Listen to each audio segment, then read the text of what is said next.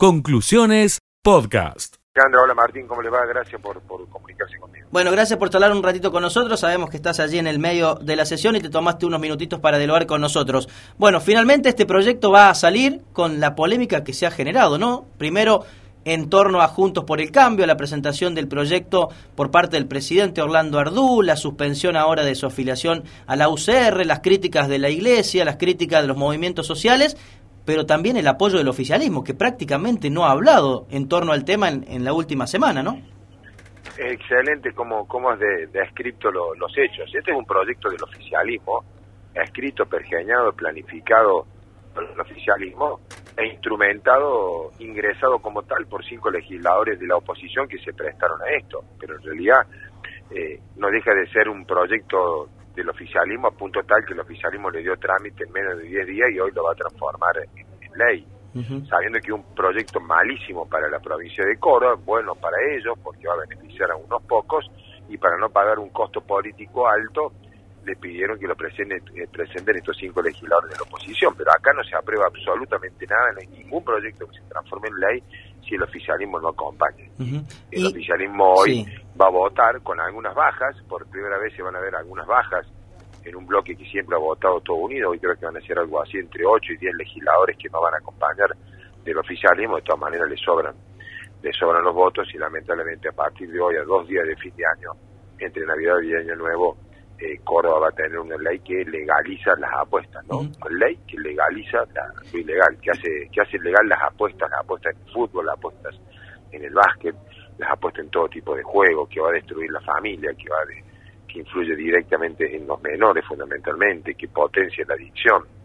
Una ley que sí. Marcelo, todo lo contrario a lo que necesita Córdoba. ¿Y cuáles son las motivaciones, a su entender, de esta insistencia, ¿no? por parte de estos legisladores, incluido el villamariense Darío Capitani, para que esta normativa salga con escaso debate, ¿no? Porque estamos hablando de, de una semana eh, de, debate allí en la comisión y hoy con el con el tratamiento y posterior eh, aprobación en breve nada más. ¿Cuáles no que son la, las motivaciones? La verdad que no sé cuáles son las motivaciones, no le conocemos la voz, en dos años que estoy en la legislatura no le conocemos la voz a Capitani, no le conocemos la voz. Creo que si habló una vez en dos años, capaz que capaz que estoy faltando de la verdad. A lo sumo poder hablar en una sesión una vez, no impulsa prácticamente ningún tipo de proyecto, más allá de acompañar con la firma algún proyecto de autoría de otra legisladora, pero bueno, está muy compenetrado conjuntamente con tres legisladores más del PRO y el legislador Ardu de este proyecto, lo están defendiendo a capa y espada, pareciera ser que se les va la vida en este proyecto, porque tanto el partido de Capitani, que es el PRO, como el radicalismo,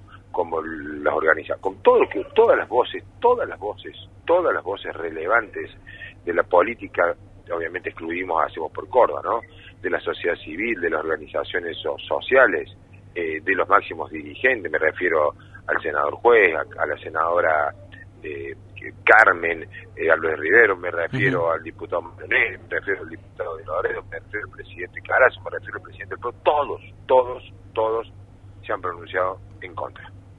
Daría, daría la impresión, Marcelo, que más allá de que es un proyecto eh, que va a tener el apoyo del, del, oficialismo, quien paga el mayor costo político es la, la oposición en Córdoba, ¿no?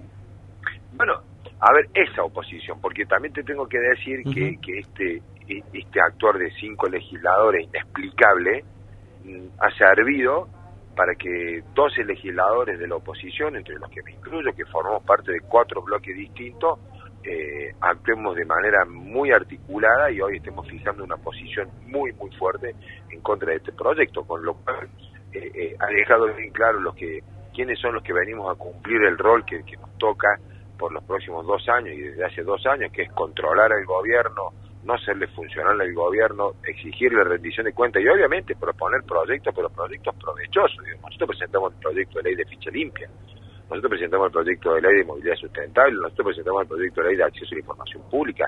Ese tipo de proyectos presentamos de la oposición, proyectos que le hacen bien a la sociedad, no un proyecto que viene a esquilmar a la sociedad, con lo cual, lejos de sentir que esto nos ha hecho mal, nos ha fortalecido lo que estamos haciendo bien nuestro trabajo. Ahora tendrán que, rendir cuenta y ver cómo vuelven a sus partidos y cómo miran a su familia los legisladores que firmaron este proyecto. En mi caso yo estoy muy, muy tranquilo y muy orgulloso de lo que hacen los legisladores de mi bloque, como los legisladores de Encuentro Vecinal, de la coalición cívica, y las legisladoras y el legislador Yure de Junto por el Cambio que, que van a votar absolutamente en contra. Así que orgulloso de ellos. Sí, y en lo político puede marcar un antes y un después este proyecto que se bate allí en la unicameral respecto a, la fragmentación, división que puede haber en la oposición, luego digo, del triunfo contundente de las legislativas el pasado 14 de noviembre.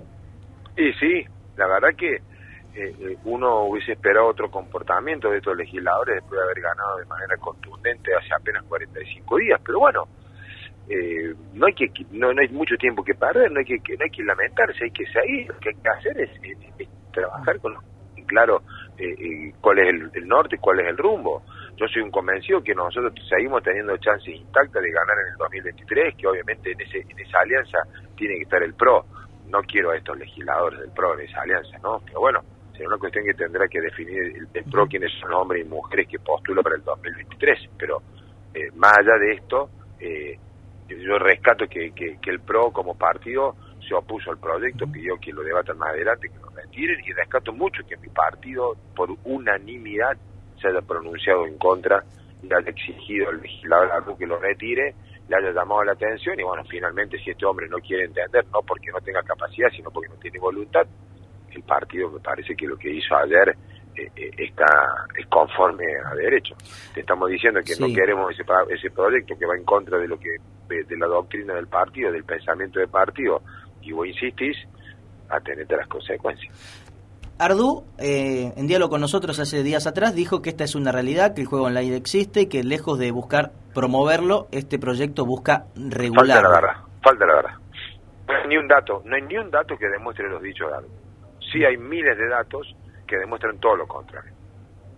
Todo lo contrario. Si la solución para lo ilegal fuese siempre legalizar, entonces tenemos que legalizar el consumo de éxtasis, el consumo de cocaína, la pedofilia, eh, los homicidios, los robos, eh, el tráfico de, personas, digo, por enumerarte alguna serie de delitos que aumentan, aumentan y aumentan en la provincia de Córdoba y que el Estado debe combatirlos, dedica los recursos a otras cuestiones. Bueno, las apuestas ilegales hay que combatirlas, hay que erradicarlas no legalizarlas. Sí, y, bueno, evidentemente eh, son dos posiciones totalmente pero distintas. que la que yo te digo, pero mira, te voy a dar un dato, sí. dato, mata, dato mata relato. ¿Cuántas voces, cuántas voces, sacando la, la, voz del legislador que firma el proyecto, escúchate vos a favor de, de, este proyecto? No, lo ha defendido Ardú a capa y espada, ¿no? Y nada más el oficialismo no habló del tema. Del otro, del otro lado te puedo decir el COMIPAS, la Pastoral Social, la Pastoral de el el Colegio de Psicólogos, la Asociación de Ludópatas, todas las fuerzas políticas. Digo, la, lista es interminable. Me están llamando al recinto, Martín. No hay problema, Marcelo, nosotros te agradecemos, eran unos minutitos nada más. No, no, perdón, no, yo te agradezco, justo me están llamando por eso, me están llamando por teléfono, pero digo, eh, eh, con ese dato, con ese dato, eh, creo que ya queda zanjada la discusión. El único que defiende el proyecto es Ardo. Marcelo. Todo el resto, todas las voces relevantes se han pronunciado en contra. Todas, todas, todas, todas, Bueno, Marcelo, vamos a estar siguiendo la votación en breve nada más. Te mandamos un abrazo y gracias como siempre por charlar con nosotros. Hasta luego. Gracias, gracias, muy amable. Allí pasaba Marcelo Cosar, legislador de la Unión Cívica Radio. Conclusiones, podcast.